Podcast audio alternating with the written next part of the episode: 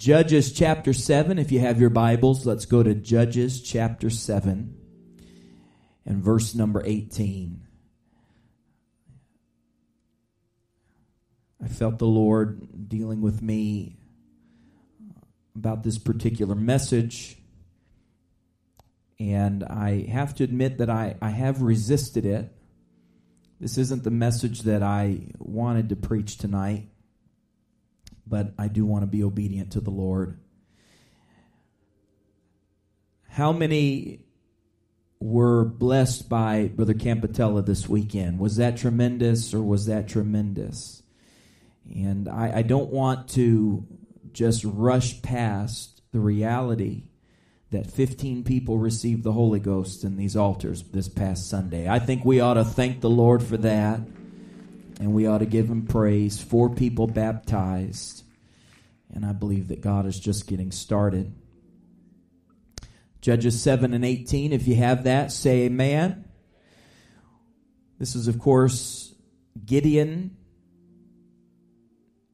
as they are in the midst of victory over the Midianites. And he said this When I blow with the trumpet, I and all that are with me, then blow ye the trumpets also on every side of all the camp, and say, The sword of the Lord and of Gideon. Everyone said unity. I'm not preaching about that tonight, but I can't read past that without reminding you of the importance of unity. So Gideon and the hundred men that were with him came unto the outside of the camp in the beginning of the middle watch, and they had but newly set the watch, and they blew the trumpets and brake the pitchers that were in their hands. And the three companies blew the trumpets and brake the pitchers, and held the lamps in their left hands and the trumpets in their right hands to blow withal. And they cried, The sword of the Lord and of Gideon. And they stood every man in his place round about the camp, and all the host ran and cried and fled. And the three hundred blew the trumpets, and the Lord set every man's sword against his fellow, even throughout all the hosts. And the hosts fled to Beth and to Zererath, and to the border of Abel Meholah unto Tabbath. And the men of Israel gathered themselves together out of Naphtali, and out of Asher, and out of Manasseh, and pursued after. Someone said pursued. They pursued after the Midianites. I'm purposely bringing you towards the end of a story, and you're reading a story of great victory.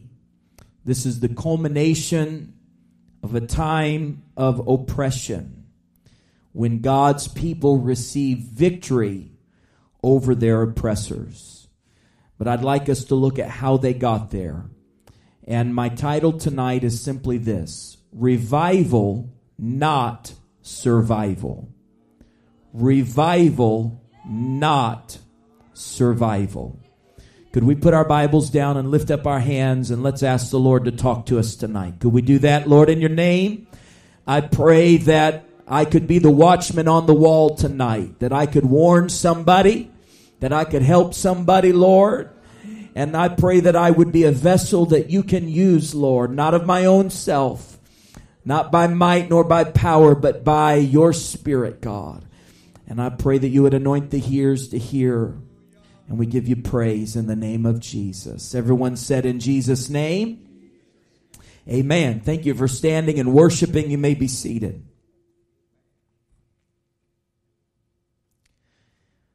A quick study of military tactics and strategy will teach you that, contrary to our initial perceptions, having a survival mindset is not the key to winning wars. Of course, we all want to survive, but simply wanting to survive is often the very thing that will get a soldier killed in battle. War tacticians will tell you that when engaging the enemy, often the best defense is an overwhelming offense. The word survive carries connotations of just getting through. To survive is to barely maintain against overwhelming odds, limping along until rescue comes, remaining alive and nothing more. But God has not called you and He has not called this church to simply survive. God has called us to thrive. God has not called us to survival. He has called us to revival. A survivor in the wilderness is looking for salvation. A survivor is obsessed with rescue and in need of intervention. Survival is a difficult and treacherous existence, fraught with uncertainty and ambiguity. A survival mindset, although noble in the right circumstances, actually becomes counterproductive to God's plan for your life. You can get so hunkered down in survival mode that you refuse to walk in revival mode. Let me say that again. It is possible for churches to get so hunkered down in survival mode. It is possible for individuals to become so hunkered down in survival mode that they refuse to walk in the revival that God is calling them to. Many churches and many Christians become comfortable with a survivor mentality. And you might be thinking tonight it's okay to be that way, but it's not. There is a fundamental problem with simply surviving because it rejects the power of God. You see, Jesus didn't die so that you could barely live. He died so that you could have life and not just any life. He died so that you could have abundant life. That word abundant literally means beyond.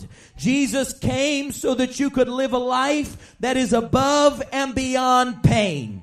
Jesus came so that you could live a life that is above and beyond temptation. I wish somebody'd preach with me here for a moment. Jesus came so that you could live a life that is above and beyond sin. It's not the will of God for you to constantly stumble and get back up again. It is the will of God for you to live above sin. It's the will of God for you to live above doubt. Oh, I'm about to preach here. It's the will of God for you to live above complacency. It's the will of God for you to live above the weight and the cares of the temporary. It's the will of God for us to live beyond fear. That doesn't mean that you won't experience these things. It means that you are equipped by the power of the Holy Spirit to rise above these things. Jesus said this. He said, in the world, ye shall have tribulation. He said, you're going to experience suffering. You're going to experience attacks. There's going to be things that come against you. The spirit of the Antichrist, which by the way is alive and well in 2015. The spirit of the Antichrist will always be coming against the church. That's nothing new. But Jesus didn't stop there. He said, but be of good cheer. I have overcome the world.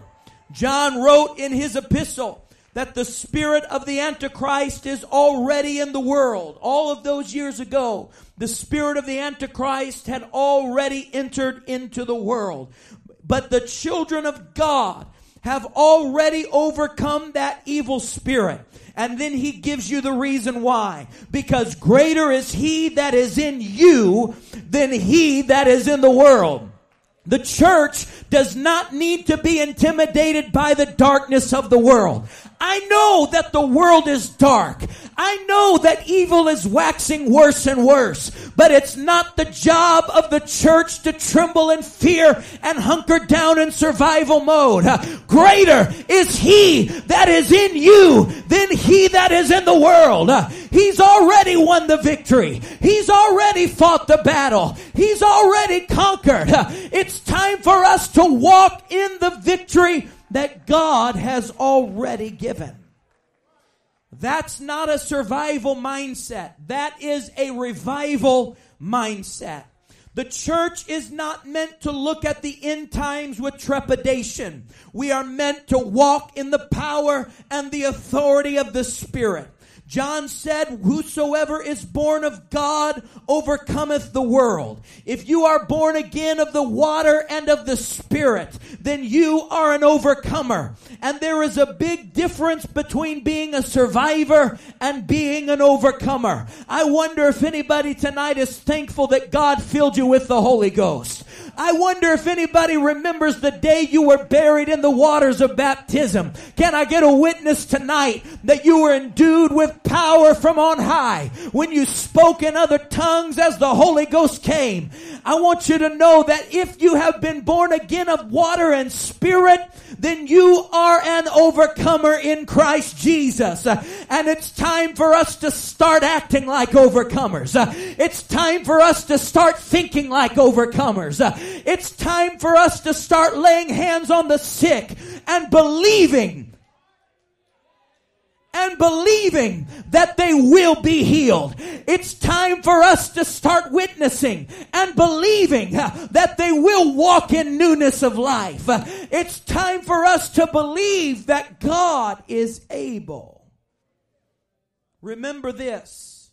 The same spirit that raised Jesus from the dead is dwelling inside of you. Once you are convinced that all you can do is survive, you will never thrive. When churches become convinced that all they can do is hang on, they never overcome. You will begin to put limitations on the power and the authority of God. When in reality, God's power has no limitations. No limitations. You will begin to act like an underdog when in fact the victory has already been won. You will begin to live like you need a Savior when you already have a Savior. You will begin to live like you need a deliverer when the deliverer has already come. Entire churches can slip into survivor mode, barely making it, fixated on playing it safe rather than living by faith. Churches can get so focused on what they can't do than focusing on what God can do. Churches can get so discouraged by what the world is doing rather than being encouraged by what God has already done. Is anybody here tonight thankful for what God has already done? If he never does anything more for me than die on Calvary, he's already done enough. If the only thing he ever does for me is cover me in his blood and save my soul, then it's enough to deserve my very best praise. Israel was in complete survival mode during the days of Gideon. When we first meet Gideon, he was hunkered down in a cave. He was hiding because it was harvest time. Every year at harvest time, the Midianites would come and steal their revival. That's how the enemy works. When revival starts bringing harvest to people's lives, the enemy will come in and steal it if he can. The Midianites were an odd people. We don't find much about them recorded other than what we find in the Bible. But they are always recorded as the enemy of God's people. Their name gives us a clue as to what they were like as a people. Their name meant argumentative or contentious. And so every year, when the fields were white and ready to be harvested, contention would come and steal the blessings that were intended for God's people. Contention will enter into a church and hinder revival. Arguments will hinder revival. I've already said it tonight, but we need the spirit of unity to wrap its arms around Apostolic Tabernacle. Clayton County has not seen the potential of a church that is completely unified in the faith. I wonder if we could all be unified tonight in belief that God is a good God. I wonder if we could all unify around the reality that there's power in the name of the Lord Jesus tonight. I wonder if we could all unify around the reality of the oneness of God tonight. I wonder if we could unify around the gospel. But beyond all of those things, I wonder if we could unify around love for our brothers and love for our sisters. Because without love for one another, we destroy all of the good things that revival brings. Contention will destroy revival. Contention will come in and steal the blessings of God when we should be full of joy, when we should be full of praise, when we should be focused on things above and not on things below, when we should be full of victory, when we should be full of faith. If we're not careful, contention will steal our blessing. The spirit of the Midianites will invade a church at harvest time. It's no accident that the enemy always comes at harvest time. He always comes when God is doing great things. He always comes when the blessings are at hand. He always comes when the Spirit is being poured out. I wonder if there's any apostolic warriors here tonight who would lift up your hands and pray against the spirit of the Midianites tonight and say, You're not stealing our revival. You're not stealing our blessings. God's about to do something this week in church. Are there any prayer warriors who would stand in the gap for about 30 seconds? Go ahead and lift up your voice right where you are. We don't have to wait for an altar call. I rebuke the spirit of contention right now. I rebuke the spirit of disunity right now. I rebuke the spirit of unbelief and faithlessness right now, God. I pray that you'd pour out the Holy Ghost this Sunday as never before. I'm not content with yesterday's revival, Lord, but I pray that 30, 40, 50, 60 people would receive the Holy Ghost with the evidence of speaking in other tongues. I pray that the waters of baptism would be stirred over and over and over again. Devil, you can't have our blessing. Devil, you can't have our revival. I feel faith rising up in this place.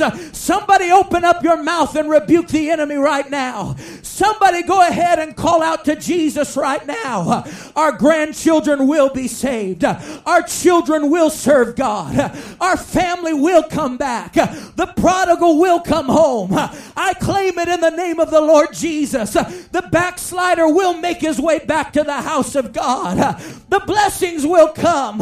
The blessings will come. The blessings will come. The blessings will come. And God, we will not let anything hinder revival. Hallelujah, hallelujah, hallelujah. This is spiritual warfare taking place. Don't get complacent. Don't be weary in well doing. We're doing God's work right now. We're pushing back against the invading forces of darkness.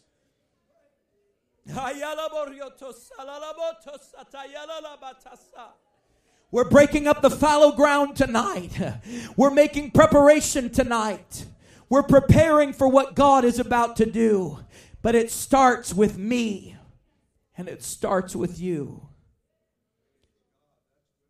Gideon was so stuck in survival mode. That even when an angel of God, think about this, even when an angel of God appeared before him and began to say, Gideon, thou mighty man of valor. Gideon was so stuck in survival mindset that he could not find the faith to even receive what the angel of the Lord was trying to tell him. Gideon was so stuck in survival mode that he could not go beyond his past. I'm preaching to somebody right now. He could not go beyond his upbringing. He could not look past his own failures. He could not look past the failures of his family. He could not look beyond his fear. He could not see beyond his weakness. And God was calling him, saying, Gideon, I have a purpose for you. I have a plan for you. I have a revival for you. I have a victory for you. I'm going to use you greatly. God's trying to use some of you tonight. You don't think God's talking to you, but God's trying to talk to you. God's trying to take an ordinary saint sitting on a pew and he wants to call you to do great things for the kingdom of God. Some of you are so stuck in your cave hiding. You refuse to believe that you can be a soul winner. You refuse to believe that God can use you to save somebody. You refuse to believe that you're going to be a part of this end time revival. I want you to know, thus saith the Lord, come out from your hiding place. Get out of survival mode and receive the word of the Lord. God is about to use ordinary people. God is about to take somebody who everybody is looking past, and He's using you, sir. He wants to use you, ma'am. He wants to do a great thing in these last days.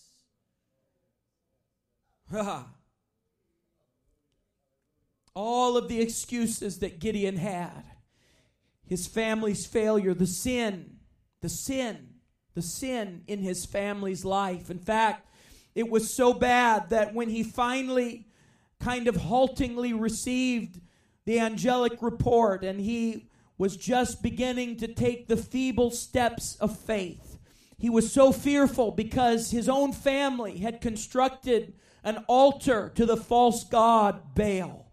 And he was so fearful of his own family that in the middle of the night, he had to sneak out in the middle of the night to destroy the altar to the false god Baal. By the way, it was sin in the camp that invited the Midianites in the first place. Can I just pause and say if we want to have a real old fashioned apostolic revival, we've got to take a moment and cleanse ourselves from all unrighteousness. We've got to get rid of the filthiness of the flesh. If we've built up any idols to any false gods, we need to go ahead and tear them down. Well, I'm preaching to somebody tonight. You want to have revival in your family? Start smashing some idols. You want to see an outpouring outpouring of the Holy Ghost, start tearing down some altars to some false gods and just wait. God will begin to do a mighty work in your life when you begin to remove everything that's not pleasing, everything that's unholy, everything that's impure. Remove it. And so Gideon snuck in the middle of the night and he tore down the altar. And in the cold light of day, his family looked and they were angry. And they were angry at Gideon. In fact, they were going to do him harm until one brother stood up and said, Hey, guys, listen, let Baal defend himself. If Baal is God, then let him bring judgment to Gideon. That's how I feel tonight. We need to stop being intimidated by the devil. Just go ahead and smash it down. Just go ahead and get on the offense. Stop playing defense. Stop worrying about what the world thinks about your holiness, sir. Stop worrying about what people think about your praise. Stop being ashamed of the gospel of Jesus Christ, for it is the power of God unto salvation. Go ahead and smash down the barriers uh, and stand still and see the salvation of the Lord. Let Baal defend himself. You know, I, I sometimes get tired. You know, people will say, you know, you need to defend your faith. And I sometimes think, you know, I, I don't need to defend my faith. My faith is my faith. Why don't you go ahead and let the world defend its faith? The world is putting its faith in a lot of things. They're putting their faith in politicians. Go ahead and let them defend themselves. It's a losing battle. The world is putting its faith in the economies of men.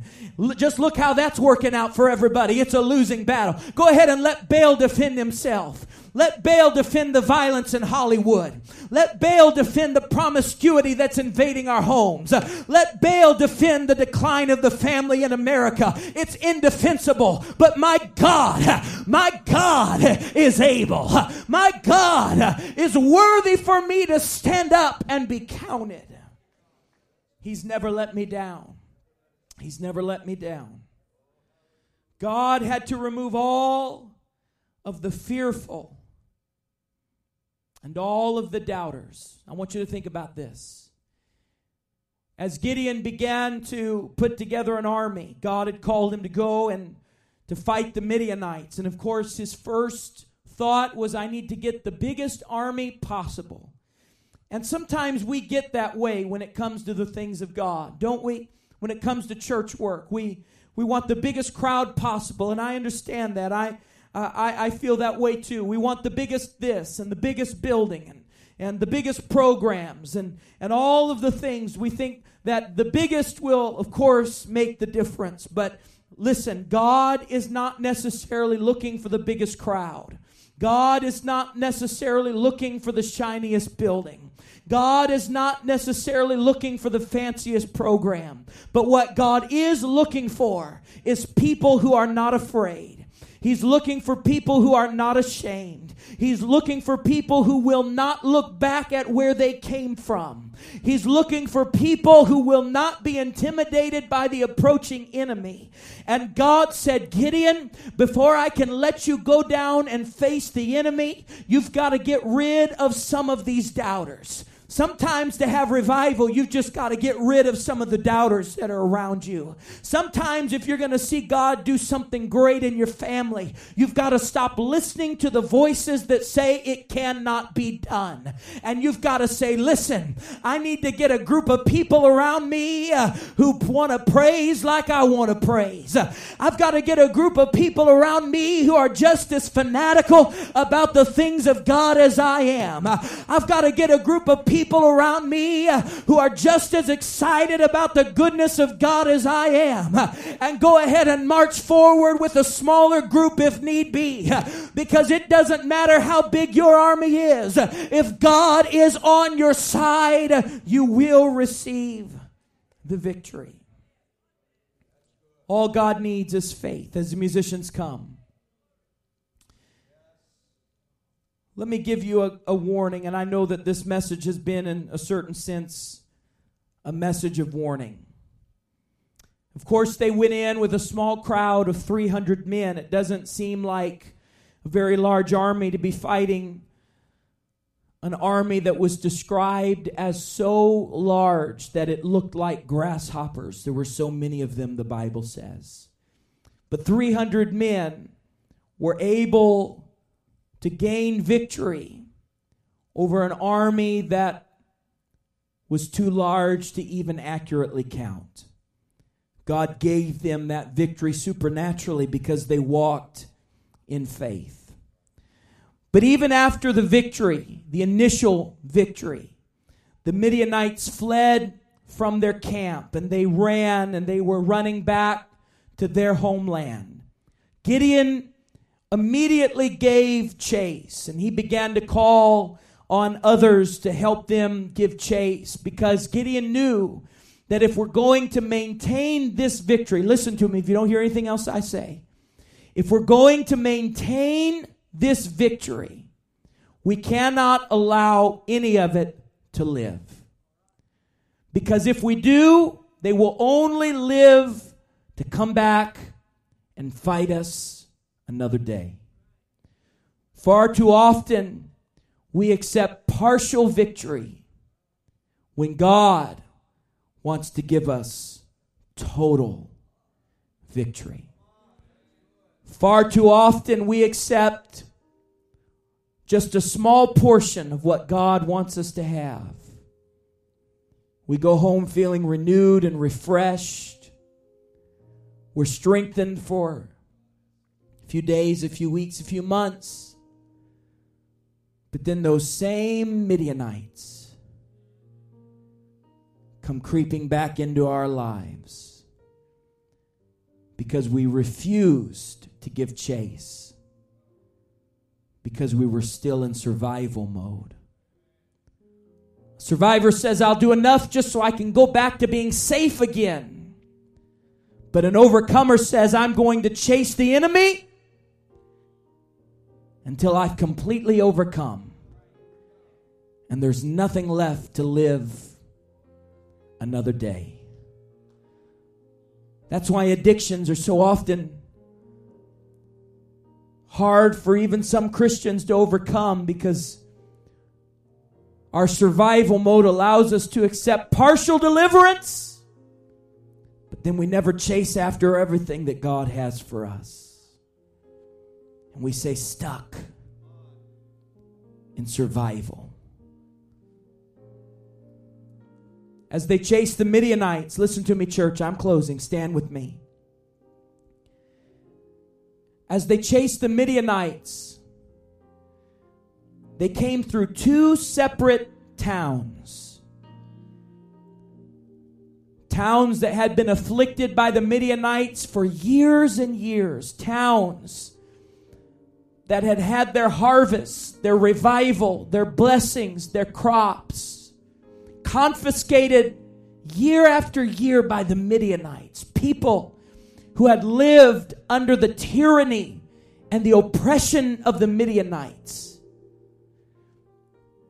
as Gideon came through those towns, at one town he said, Give us a few warriors to help us chase the Midianites. And they said, No, sir. Go chase them. When you win the victory, then we'll give you some of our warriors. They went to another town and said, We're, we're starving. We need some bread. We're chasing the Midianites. We're famishing. Can you spare us some bread so that we can continue to chase our mutual enemies? No, sir. No, sir. After you conquer the Midianites completely, then come back. Then come back. Then we'll feed you. I know that I'm preaching a convicting thought here, but that's a danger that we church people can fall into. As God is trying to give revival, I can hear the voice of the Spirit calling some of us to go into battle right now, calling some of us to give sacrificially, calling some of us to get out of our comfort zone. Gideon said, No. He said, Once the battle's complete, we're going to come back and destroy your town. Because you're either with us or you're against us. I feel a very sure word from the Lord tonight. We need to make up our mind collectively as a church body. Are we 100% committed to revival?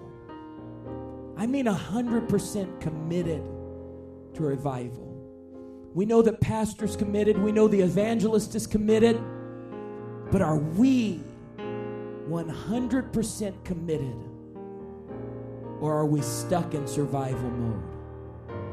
Here's what I'm calling us to do I'm calling us to come to this altar tonight as a church family, as a church body.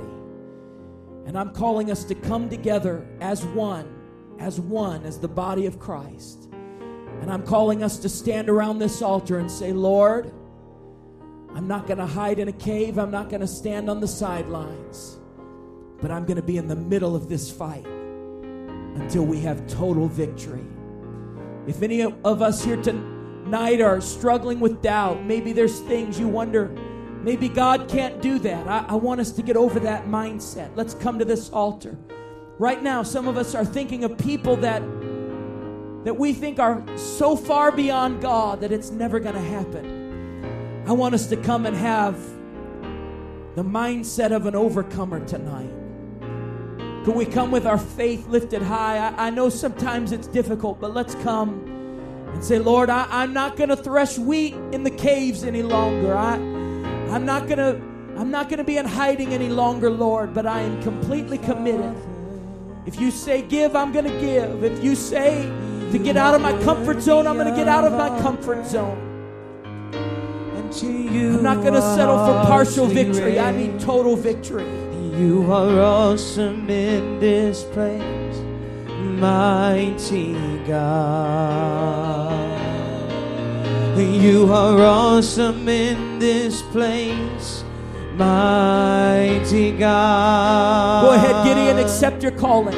You are awesome in this place. Go ahead, Gideon, receive an anointing. God has an anointing for somebody tonight. Lift up your hands you are worthy and receive an anointing right now. Oh, and to you our oh, hearts we raise. You are awesome in this place, mighty God. Oh, I feel an anointing settling over You this building. awesome this Lift up your hands and receive a fresh anointing mighty from God. God.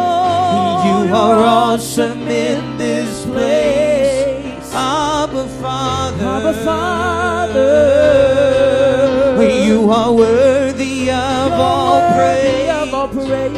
And to you our hearts we raise. Lord, we receive it, You are awesome in this place, mighty God. You are awesome in this place, mighty God. You are awesome in this place, Abba Father. Father. You are worthy of all oh. praise, and to you our hearts we raise. You are awesome in this place, mighty God. Mighty God. Every head bowed, every eye closed. Nobody looking around at all. I wonder if anyone would be honest and admit that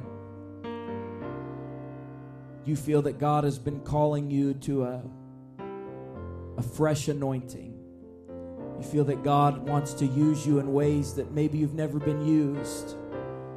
You want to go deeper, you want to go further in God. Nobody looking around. Would you just lift up your hand because I want to pray for you? I want to pray for you that God would give you a fresh anointing, a strengthening. That's it. That's it. That's beautiful. All right, I'm going to pray right now. Lord, in the name of Jesus. Lord, there's a hunger for a greater anointing in this building, God. There's a hunger. I feel the heart's cry of people that want to go deeper. They want to go further in you, Lord. They want to do more. They want to be more. They want to experience more. God, I pray that you would give them the spirit of an overcomer, God. I pray that you would give them a mighty, mighty, mighty, mighty anointing, God. Use them in ways that they never thought possible, Lord. Bless them in ways they never thought possible, God.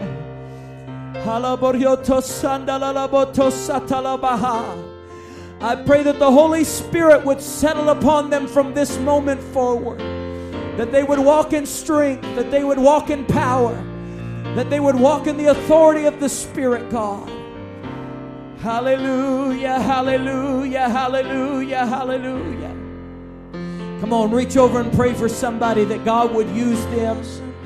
I want you to pray that God would use somebody. There's untapped potential in this room. There's untapped anointing in this room. There are things possible in this room. You are worthy of all praise, and to you our hearts we raise. You are awesome in this place, mighty God. Come on, Gideon. Come on, Gideon. Have faith.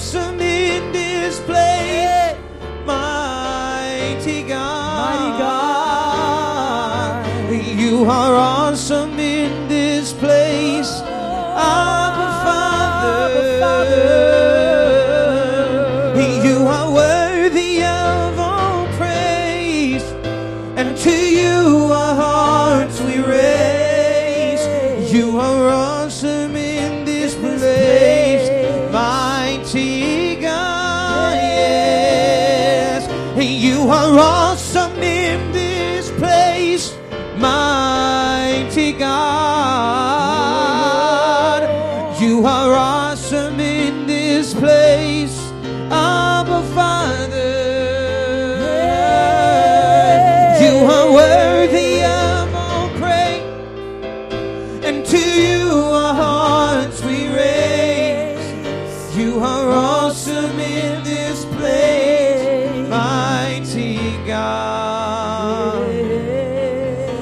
You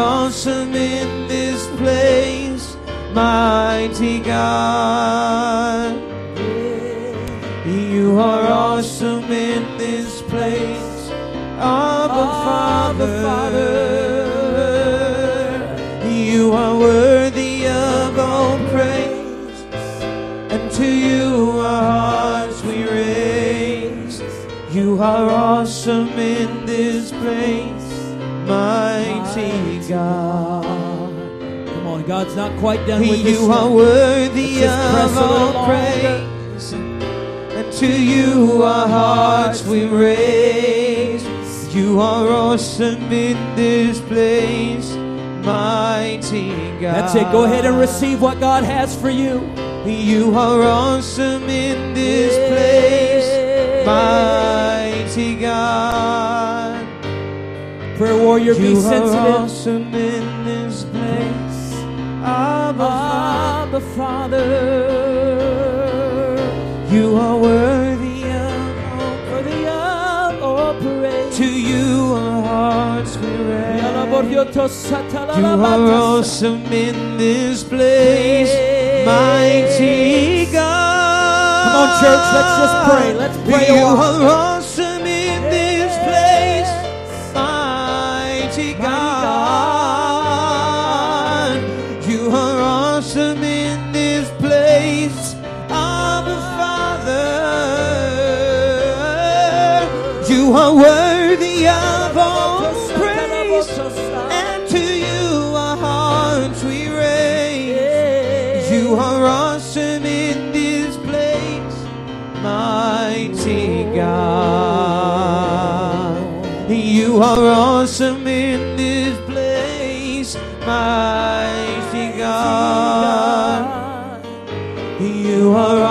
awesome in this place, Abba Father.